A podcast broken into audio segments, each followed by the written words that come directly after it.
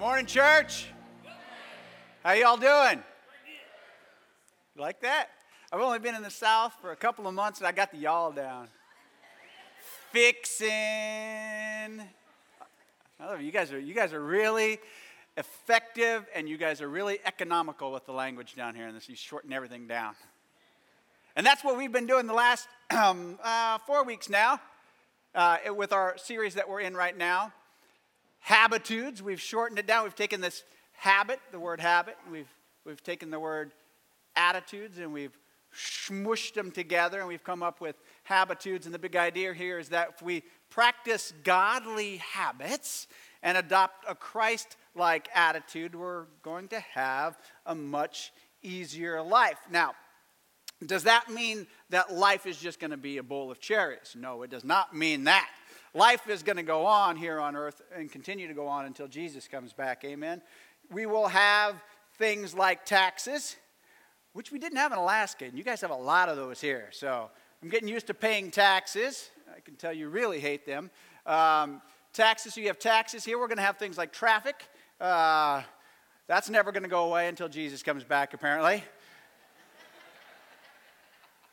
They keep putting that expressway and it keeps getting further and further, but it doesn't seem to be expressing anywhere. I'm not sure exactly how that works.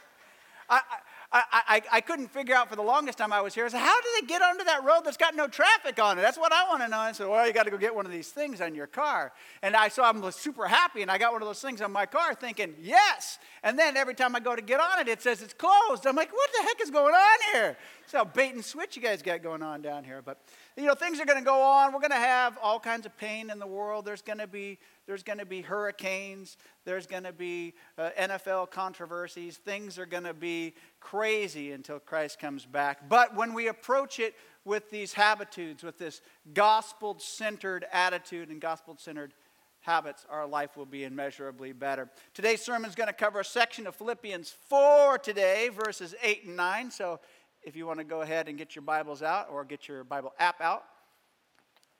And everybody, does everybody have, I know everybody's got a smartphone, but does everybody have at least one Bible app on their phone? I've got like 30 of them. That doesn't make me any more holy. I just have 30 Bible apps. They're free, so I'm getting lots of the free apps. So make sure you have it. You take it wherever you want to go. But uh, we're going to be there in just a second. And uh, I got my handy little graphic here. And of course, this here is a laptop, and it looks like it's a MacBook Air. We're not going to talk about which is better today, PC or Mac, um, because that's not important, Mac. But um, that slipped out. I don't know what the heck happened there. But chances are one of you have one of these little uh, laptops, or you've used one in your lifetime, uh, unless you've been living in a cave. Uh, and these are wonderful little devices, these portable computing devices. We, we store our entire lives on these, right? We can store uh, thousands and thousands of pictures and emails and addresses and, and music, and they're fantastic. But they're only as good and only as useful as the data that's put on them. If you put bad data on them, you're going to get bad data out. and uh, there's a there's a saying, a phrase in the computing world. No doubt you've heard it. It's garbage in, garbage. Right, garbage in, garbage out. If you put garbage into your computer, chances are you're going to get garbage out.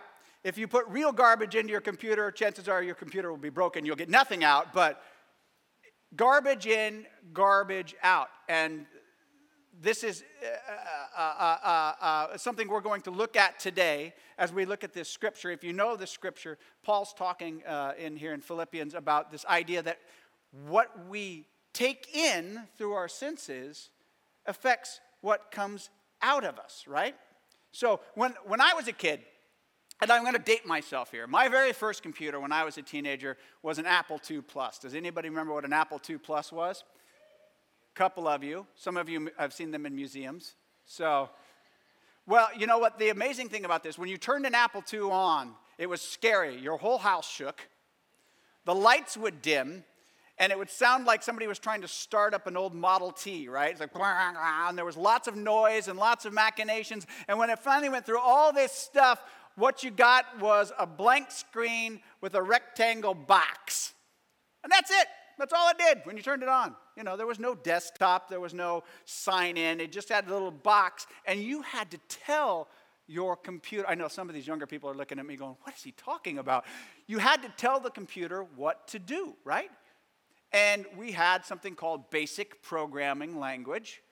And, and what you did is you, you got on there and, and you told the computer what to do using these basic commands that you learned in school. It was pretty, it was fairly simple to do, but more often than not, what you do is you type in a program and it would spit an answer back at you that you didn't want. It wouldn't do what you wanted. It would tell you, you've made an error in such and such line. It would tell you, bad subroutine error in line 600. And I'm like, well, thank you for telling me, well, why don't you just fix it and then we can go on with the rest of our day. But the computers weren't that smart. Now they are it's the lowest common denominator. When you turn on your computer, it does things for you, and that's great. But still, it's only as good as the data you put onto it. You can, you can create a beautiful Excel spreadsheet and ask it to create a beautiful graph for you, and it will. But if the data that you put into that spreadsheet uh, is bad, you're going to get a beautiful graph, but it's not going to comport with reality, right? It's not going to matter because it's bad data. We've had the same problem around here recently. We've, we've got a, a pretty awesome uh, church management system that helps us make our life a lot easier. And it runs a lot of the things around here that you use all the time. If you've ever checked your kids into kids' church, when you go up there and you do that, that's our church management software. It's called Ministry Platform. When you get an email, when you get your giving statement from the church, when you get any correspondence from the church, chances are it was generated by Ministry Platform. It's a very helpful tool. And we were using it to look at some of our engagement data. Well, the problem is through uh, transferring data around and entering data in and all this stuff out, it turns out that a lot of our data was wrong. So the reports that were coming out of it were wrong as well. They looked nice. Again, you had these nice charts and graphs and everything, but because the garbage went in, the garbage, of course, comes out. And the principle for this week, of course, is our minds are like sophisticated laptops, right? They can do a lot. You can store pictures and music. They will help you uh, uh, in many phases of your life. They're portable. You take them with you everywhere. Most of us take our brains with us everywhere. I know if you've ever had a teenager in your house, you might doubt that statement, but we really do. They never, yeah, I hear you there. But uh, it, again, it's only as good as the data we put on there. So, in a second, we're going to read together the scripture from Philippians 4 8. So, if you haven't gotten there already, if you want to get there. But in the meantime, I want to I want to mention a couple of quotes here that I came across uh, in studying for this week's sermon. And the first one is from John Locke, who was this um, social philosopher in the 18th century. And he says, he said, the ideas and images in men's minds are the invisible powers that constantly govern them. Let me say that again. The ideas and images in our minds are the invisible powers that constantly govern them. Twain said it a little bit differently, Mark Twain. He said, What a wee little part of a person's life are his words. His real life is led in his head and is known to none but himself. All day long, the mill of his brain is grinding.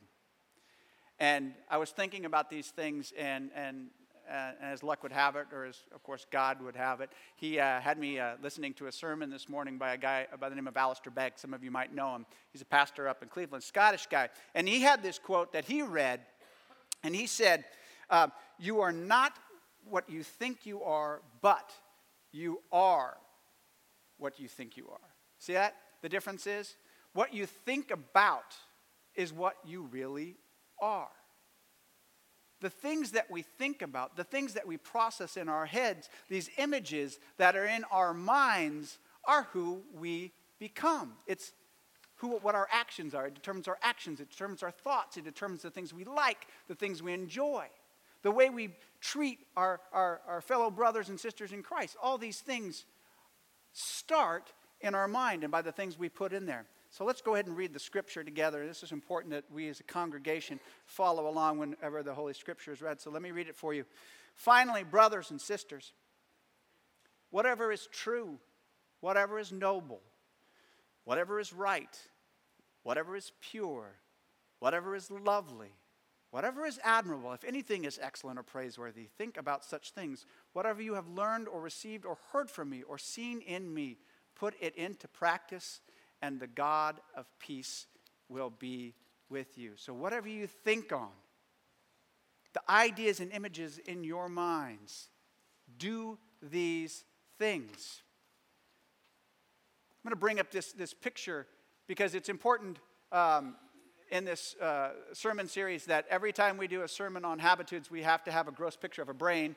So I have a gross picture of a brain here, and I want to point to a, a really important part of our brain that you probably didn't even know you had. But nevertheless, it's there, and it's called the reticular activating system. Memorize that and say it because you will sound a lot smarter. You don't even have to know what it does, just say it all the time. Reticular activating system. And what it does is it controls a lot of what we do our waking, our sleeping. It's a sophisticated filter, so it kind of acts like a spam filter, right? Uh, screening out junk and information that we don't really need. It acts like an executive assistant, it prioritizes things for us. It allows you to focus on what you value, the ideas and images in your mind and it allows you to perceive threats and it supports you when you set goals. It has the primary function to cause you to move in the direction of the dominant thought at the moment. So your brain has a part of it which causes you to focus on the things that are right in front of you or the things that you are receiving through your sensory inputs. Now, this is important Obviously, if we see a threat, we sense that threat, and that part of our brain makes us pay attention to it. We see a red light, we know to stop. If we don't stop, what happens? T bone, that's what's going to happen. When we see a piece of chocolate cake, we realize that's a threat. and, and, we, and we push through that threat and we eat that piece of chocolate cake anyway. Because we're courageous, brave. Now, Twain's quote, remember what he said. I want to point out what was something wrong with Mark Twain's quote. It's a pretty good quote, but you have to understand that Mark Twain was an infamous atheist. He didn't believe in God. In fact, he, he spoke against him a lot. Um, and so what he said was is that the, course of a life, a man's life, is what's really happening. What really happens in a man's life is really in his head. And nobody knows it but himself. So nobody knows what's going on inside of your brain, he says, but you. But is that true? I can think of at least one other person who knows what's going on inside of your brain. And it's not your, your wife, who t- seems to be some sort of strange mind reader, at least in my house. No, it's God, of course. God knows what's going on inside of your brain. He can see it. And, and remember when Jesus was talking about, he was, he was talking about sin, and he, and he used the, the sin of adultery. And he says, yes, it's bad if you go out and commit adultery, but it's just as bad if you think about it. That is also a sin. And the other thing to remember is what goes inside of our brain, it's not like Vegas. It doesn't just stay there, right? It spills out.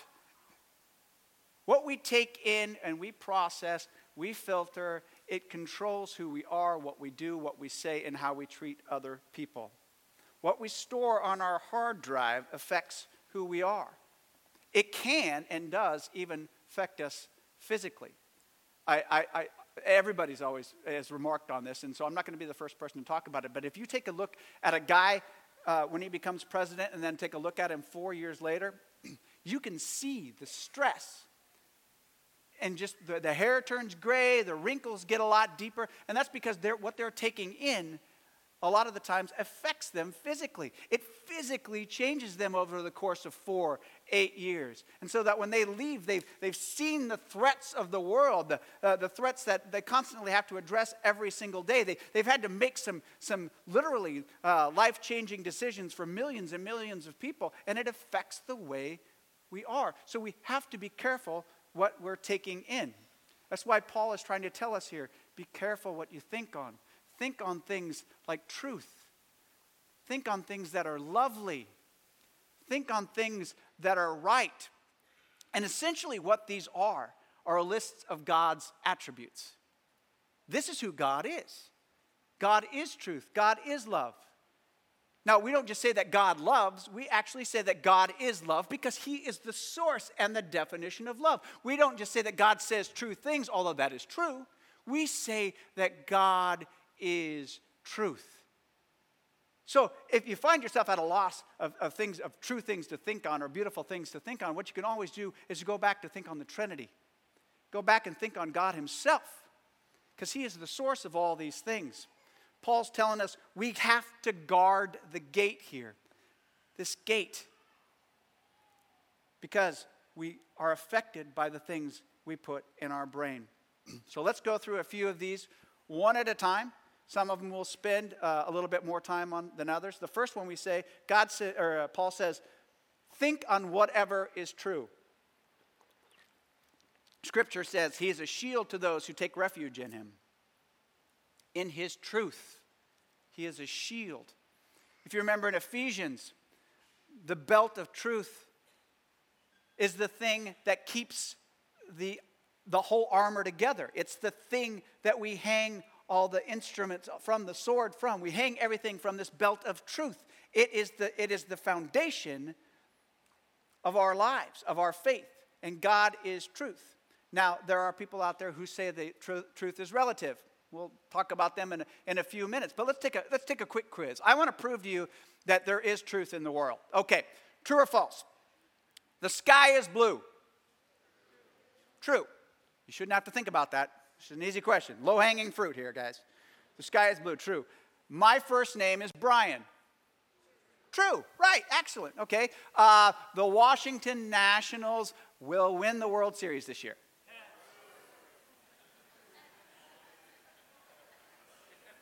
Yeah, we don't know if that's true or not yet. Okay. Uh, an easy one for you. All bachelors are unmarried.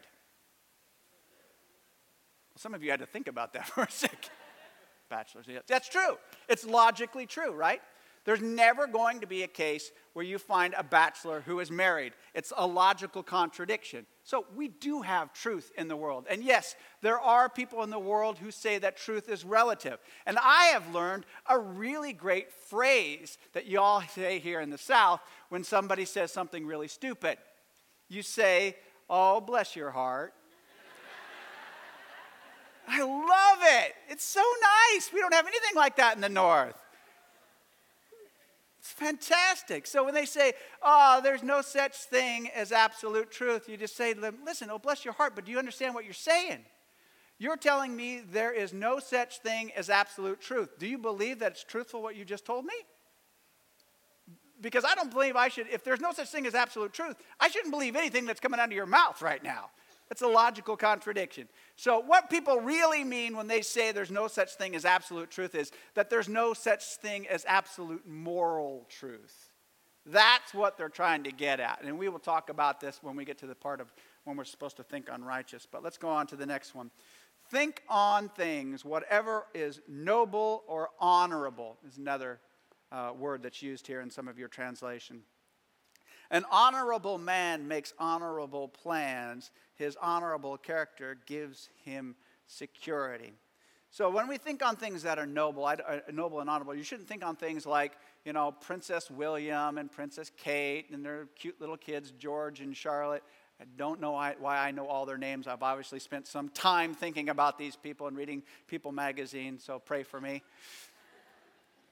We're not supposed to think on things like that. There was at one time the idea of nobility meant something. And if you go back and you read sort of the, um, King Arthur and the legends like that, that's kind of what they're talking about. But in this world, it's hard to think about noble people because our heroes often let us down. But although we might not see noble people and honorable people every day in our life, what we do see and what we can think on and what there's plenty of evidence for are honorable and noble deeds. I've seen this church, the people in this church, do many honorable and many noble things. When this church sends $10,000 to Puerto Rico, that's an honorable thing. When people from all walks of life come together and they get their boats out and, and, and, and they, they drive down to, to Houston and they, they, they don't even know these people and they're getting in their, in their little, what do they call them, the Cajun, Cajun Navy and they're, they're going out and, and for days on end are just rescuing people. Why are they doing it? Are they doing it for money? Are they doing it for accolades? No, they're not doing that. They do it because they know it's the right thing to do. It's an honorable thing. It's a noble thing to do. And when we see people behave in such a way, it brings a tear to our eye. It makes us stand up a little straighter, doesn't it? Knowing that people like that in the world exist. Now, why? Why does it have that effect on us? And I'll tell you why. It's because we're created in God's image. And God is the most noble of all. He is our sovereign king. Amen? He is the source of nobility. And He's put that inside of us so that we are attracted to things that are honorable. We are attracted to things that are noble, and we should emulate those things. Things that are honorable, things that are noble. The next one, whatever is right, think on things that are right. God made him who had no sin for us no sin to be a sin for us, so that in him we might become the righteousness of God. We live in a world, and remember I was telling, I told you a little bit earlier, where people will say there's no absolute objective truth. And what I was saying was what they really meant was there's no absolute morality. In other words, what is right for me may not be right for you okay? Now, that's, I think, not true.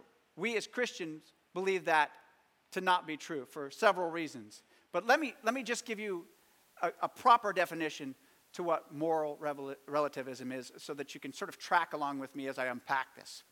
Moral relativism is more easily understood in comparison to what we believe moral absolutism, okay? Absolutism claims that morality relies on universal principles, principles given to us by God.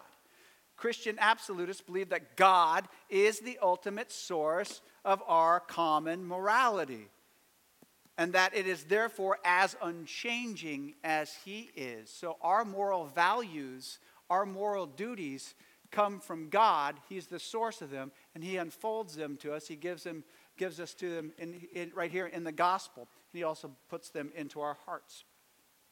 Moral relativism asserts that morality is not based on any absolute standard. Rather, ethical truths depend on variables such as situations, cultures, and one's feelings. Now, I think there are several great arguments against moral relativism. The first one being it's, it's contradict, contradictory. You can't tell me that the only absolute moral truth is that there are no absolute moral truths. It's contradictory, right? The second thing is that universal morals and principles and values and duties, universal meaning that they're objective, they come from outside of our sphere, do seem to exist. There is a moral argument for God's existence that philosophers use, and it says that if moral values and duties exist, then God exists. The second premise is moral values and duties do seem to exist. The third, pres- the, the, the summary is therefore God seems to exist. And the second premise of that, that moral values and duties do seem to exist, are where people start to feel a little bit icky. And they're like, I don't know. I don't want to I don't want to claim to be the final arbiter of what is right and wrong in the world. And first I would say to them, you're not, God is, so don't worry about it. But the second thing is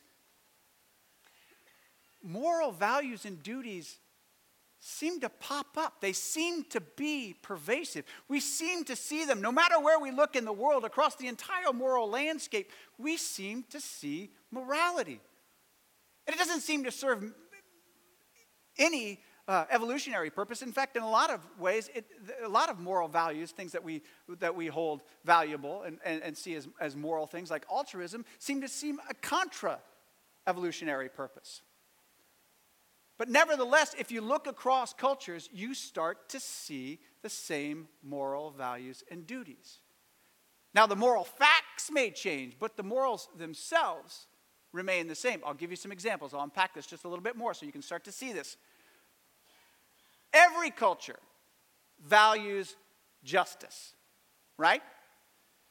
Here in, in America, we, we, we, believe in justice. We believe that people should be treated fairly, um, that everybody is a human being, that they get their, their rights from God, they're inalienable, and, and it is just, and, and, and, and, and we need to treat them justly. In some countries, um, they view justice differently.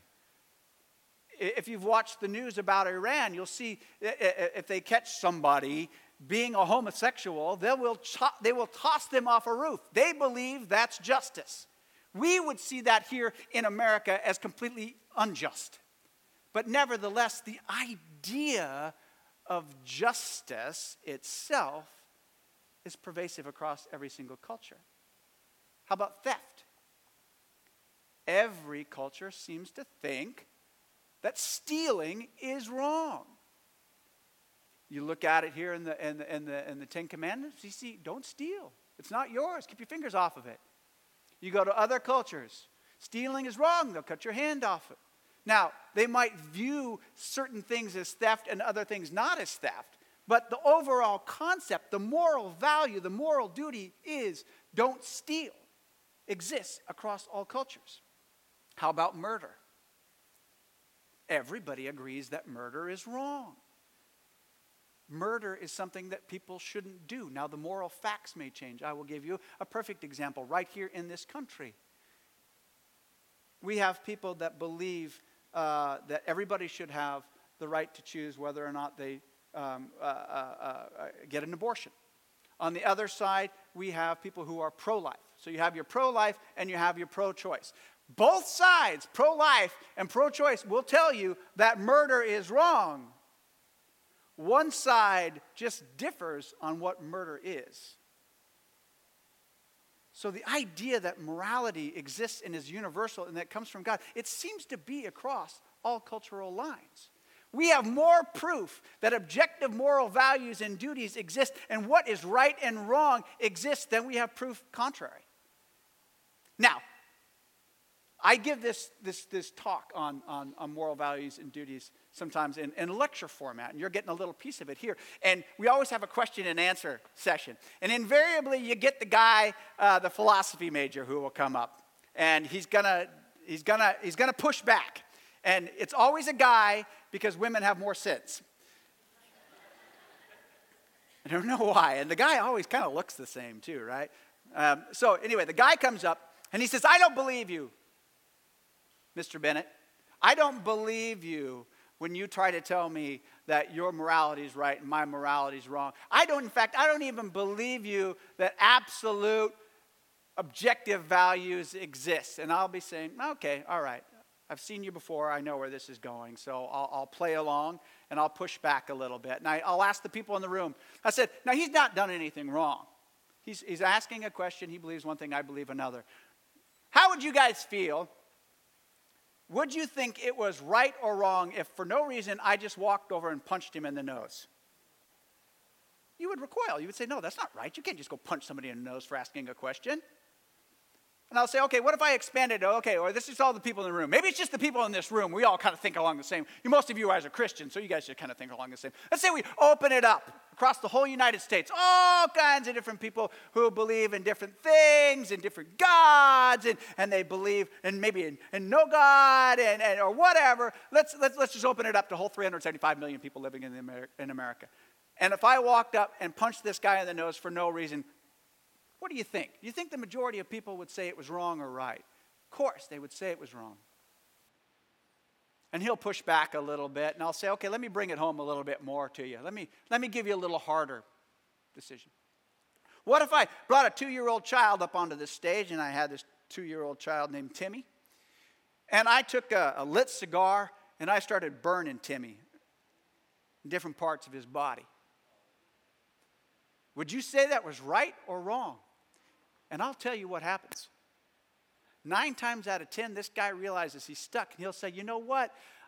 I wouldn't like it, but I couldn't tell you it was absolutely wrong.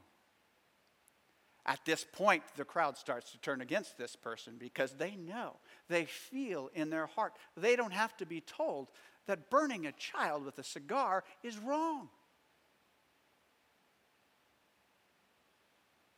And so, to push it a little bit further, I know I need to really get this person to think about it. The rest of the people in the room have already started coming across to this point of thinking that there are absolute moral, morals in the world. But I gotta, I gotta talk to this person. I've got, I've got to try to reach this person. And so I'll say, let me bring it home a little bit further. Do you have children? Yeah, I've got a little girl. Okay, what if I brought your little girl up here on the stage and started burning her with a cigar? How would you feel about that? And the light goes off. And they make the connection. The main argument that we hear in the world today isn't that morals um, whatever you feel are right or that they're culturally based. The argument that we hear right now is that we have to be tolerant.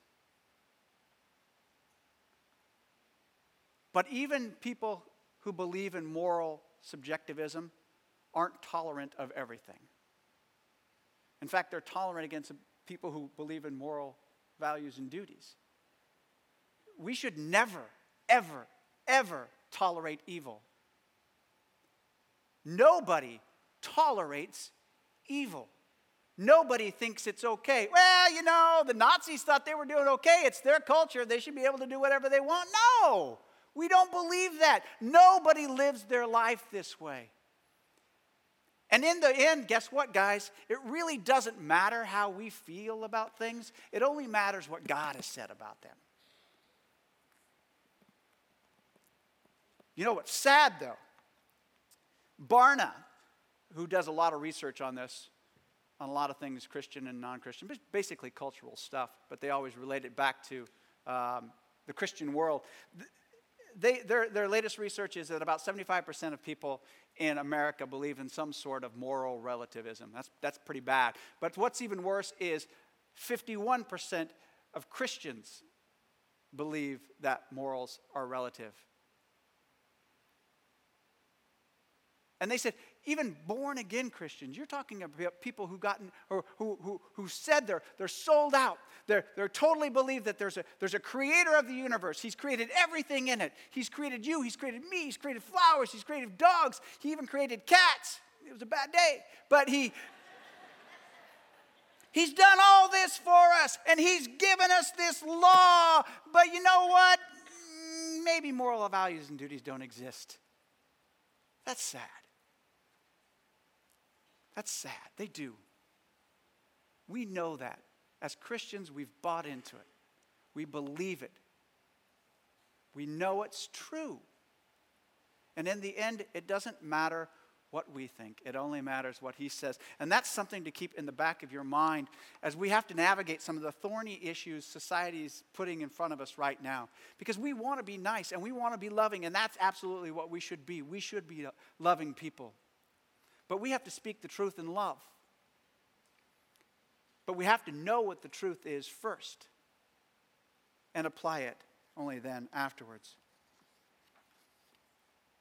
So, there is, there is some hope in the world, though. Believe it or not, um, a lot of this whole relativism stuff started from philosophers and started people from people in the academy and they're the ones saying that there was no truth. And it kind of worked its way down through society and to the point where even 51% of christians are believing that morality is relative. Well it's kind of flipped. They did a, a big giant survey of like 2200 uh, uh, academic and professional ph- philosophers. In 2016 they released the results and for the first time and i think it's like 100 years the majority of philosophers in this world now affirm the existence of objective moral values and duties.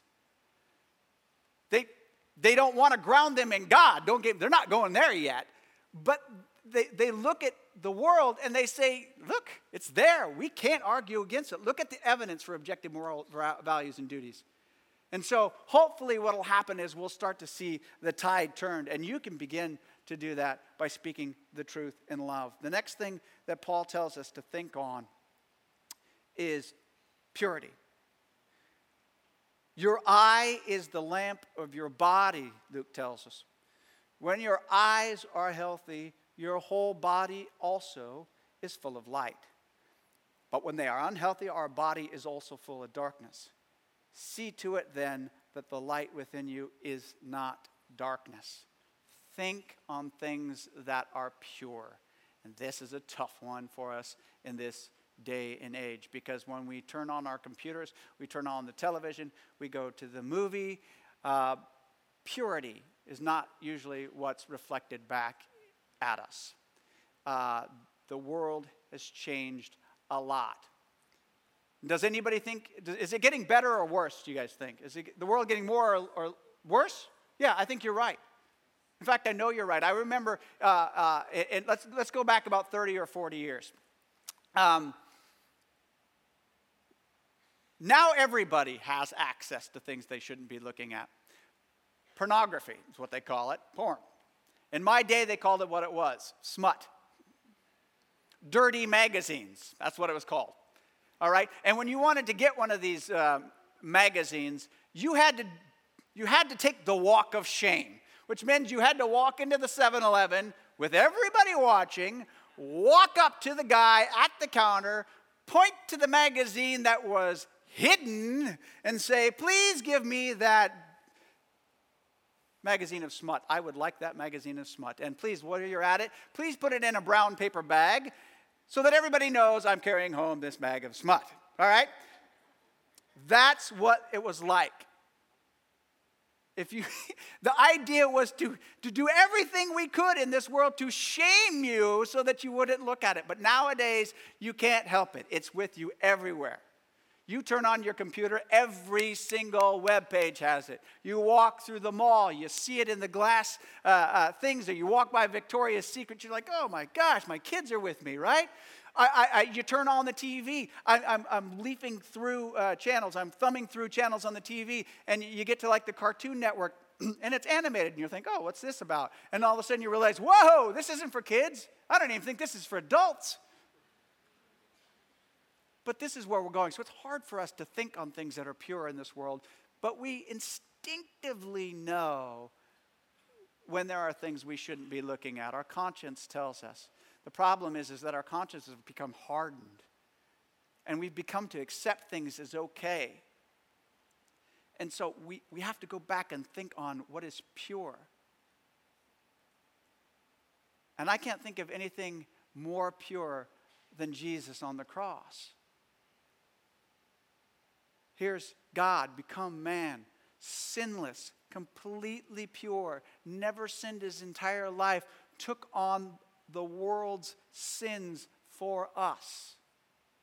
He became impure for us, the only person who, ne- who lived who never had sin.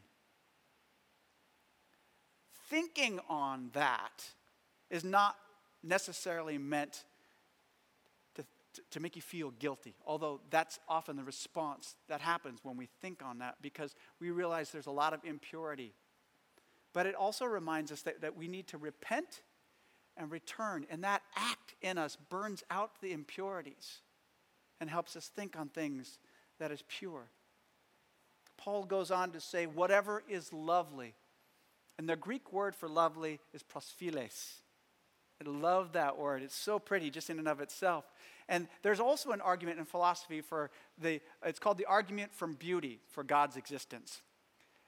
And I know that beauty is in the eye of the beholder, all right? That's what we say. But the idea of beauty is in everybody. And it's not surprising. God's created us in His image. Of course, we're going to be attracted to beauty. It does something to us when we see something beautiful. When we hear a beautiful piece of music, it, it affects us, right? Many of you have seen these videos of people who are, who are being cured of their color blindness by these really cool glasses that they can get. Some of you seen these videos, right? You see these guys, these 60 year old men, gruff, grumbly guys, and it's their birthday, and they come on out and they say, Hey, hey, Uncle Phil, we got you, we got you this present for your birthday. And he's like, Oh, yeah, what'd you get me? A new grill? All right. So he comes out there and he's all rough and grumble. And he starts opening this box up and he pulls out these glasses. And he's like, Well, you got me some sunglasses? And they're like, Yeah, yeah, yeah, we got you some sunglasses. Go ahead and put them on. So Uncle Phil's never seen color in his entire life. And he puts on these glasses. And tears just start streaming from his eyes. And he collapses and he has to take them off and put them back on. For the first time in his life, he's seeing the beauty that is creation that we've all taken for granted. That's what we're supposed to think on. I remember going to Hawaii for the first time. Has anybody here been to Hawaii before? Okay, the first time I went to Hawaii, I'll set this up a little bit for you. It had been 50 below zero in Fairbanks for three weeks. The sun had not come up in three weeks. It was dark and it was, and that's dangerous cold. All right, 50 below, you don't want to be leaving the house. First of all, when it's 50 below, your, your car tires become square. So when you start driving down the roads, it's like driving a Flintstone car. Okay? So it's dangerous. So, but I've been prepping, ready to go to Hawaii, so happy. I'm going to be, it's two more days, two more days. I'm sitting there and I'm looking at all these videos and, and watching stuff and imagining what it's going to be like in my life but nothing I could ever imagine prepared me what it was going to be like when all my senses were engaged. When I landed in Hawaii and I walked out there and the wind was in my hair and I could hear the birds and the, and the, and the sun was sparkling off the ocean like diamonds and I tasted the fresh fruit, it took my breath away because it was beautiful because God has created us in His image to appreciate beauty. You can imagine what the Garden of Eden was like. And one day we're all going to get to experience that again when Jesus comes back. But in the meantime, there's plenty of beauty around. And you know what it is, you, you can see it. You see it in people, you see it in nature, you see it in acts, you, you hear it in music, you see it in art. Think on these things. Watch how it affects you. Have the habit of thinking on things that are beautiful. Paul also says, think on things that are admirable, things that we admire, things that are worthy of our respect, worthy of our reverence. Think on these things. With that, I'm going to call the band up, and I'm going to finish up here just a second. But I want to bring your attention to the wider context of Paul's verse here by reading you a little bit before in Philippians 4. he says, The Lord is near. So do not be anxious about anything, but in every situation, by prayer and petition, with thanksgiving, present your requests to God, and the peace of God, which transcends all understanding, will guard your hearts and minds in Christ Jesus. And then he goes on to say, in the meantime, think on all these awesome things. Why should you think on them? Because the, doing so, you will realize that the God of peace is with you. We live in a time where so much of the world offers us uh, uh, uh, stress relief, when it offers us different ways to get rid of our anxieties. But that's what the world offers. Let me tell you what Jesus offers. If we turn to John, in fact, we'll put it up here so you don't have to turn to it. You remember when, when Jesus was speaking to the disciples and he said, Listen to you, listen, guys, in, in a few, few days, I'm going to have to go away and I'm going to be gone. And they start to freak out and they say, No, no, Lord, you can't leave us. How are we going to remember what you've told us? How are we going to behave? How are we going to survive without you? And he says, Don't worry about it. The Holy Spirit, whom the Father will send in my name, the advocate, will teach you all things and remind you of everything I have said to you. Peace I, live, I leave you with. My peace I give you. I do not give you as the world gives. So do not let your hearts be troubled and do not be afraid. The world offers peace. Jesus says, I've got a better peace for you. And the pathway to peace, the pathway to understanding and experiencing that peace that transcends is by thinking on the attributes of God. And what are those? Those are beauty, those are purity, those are things that are noble, those are things that are right and not wrong, those are things that are truthful. For God is truth, God is love, God is nobility, God is beauty. God is the most admirable. Think on those things. And know peace that transcends all understanding. And I understand that there's people right now, maybe over at courthouse, certainly people in this room, definitely people sitting at home watching who don't know peace, who have tried to fill up that hole in their life to find that peace with something alcohol, other addictions, mindfulness, other idols that we've tried to fit into that hole, but that hole, of course, is a God shaped hole. That peace can only be found by filling it up with God. And so I want to pray for the people in this room, and I want to pray for the people who don't, don't know Jesus yet. That they will stop looking for it in places that you're never going to find it. You're just not going to find it on Facebook. It's not there. I know you might think you can escape to, to Facebook when you're feeling times of stress. I just want to see something funny. But guess what? We know after study after study after study that going on social media just makes you more depressed. So stop looking for it in this world. And stop, start looking for it in the next. Because that's the world we were created for, not this one. This is a short time we have here on earth. We have eternity ahead of us. If you've already made that decision for Christ, you know this. If you haven't made that decision for Christ, you can do that today. And so let's pray for those people right now. Heavenly Father, you are the source of all that we admire, all beauty and all truth. You've given us your holy scriptures as a guide, but you've also written these things in our hearts. And when we found you, we knew what peace was. And I just want to pray for those people.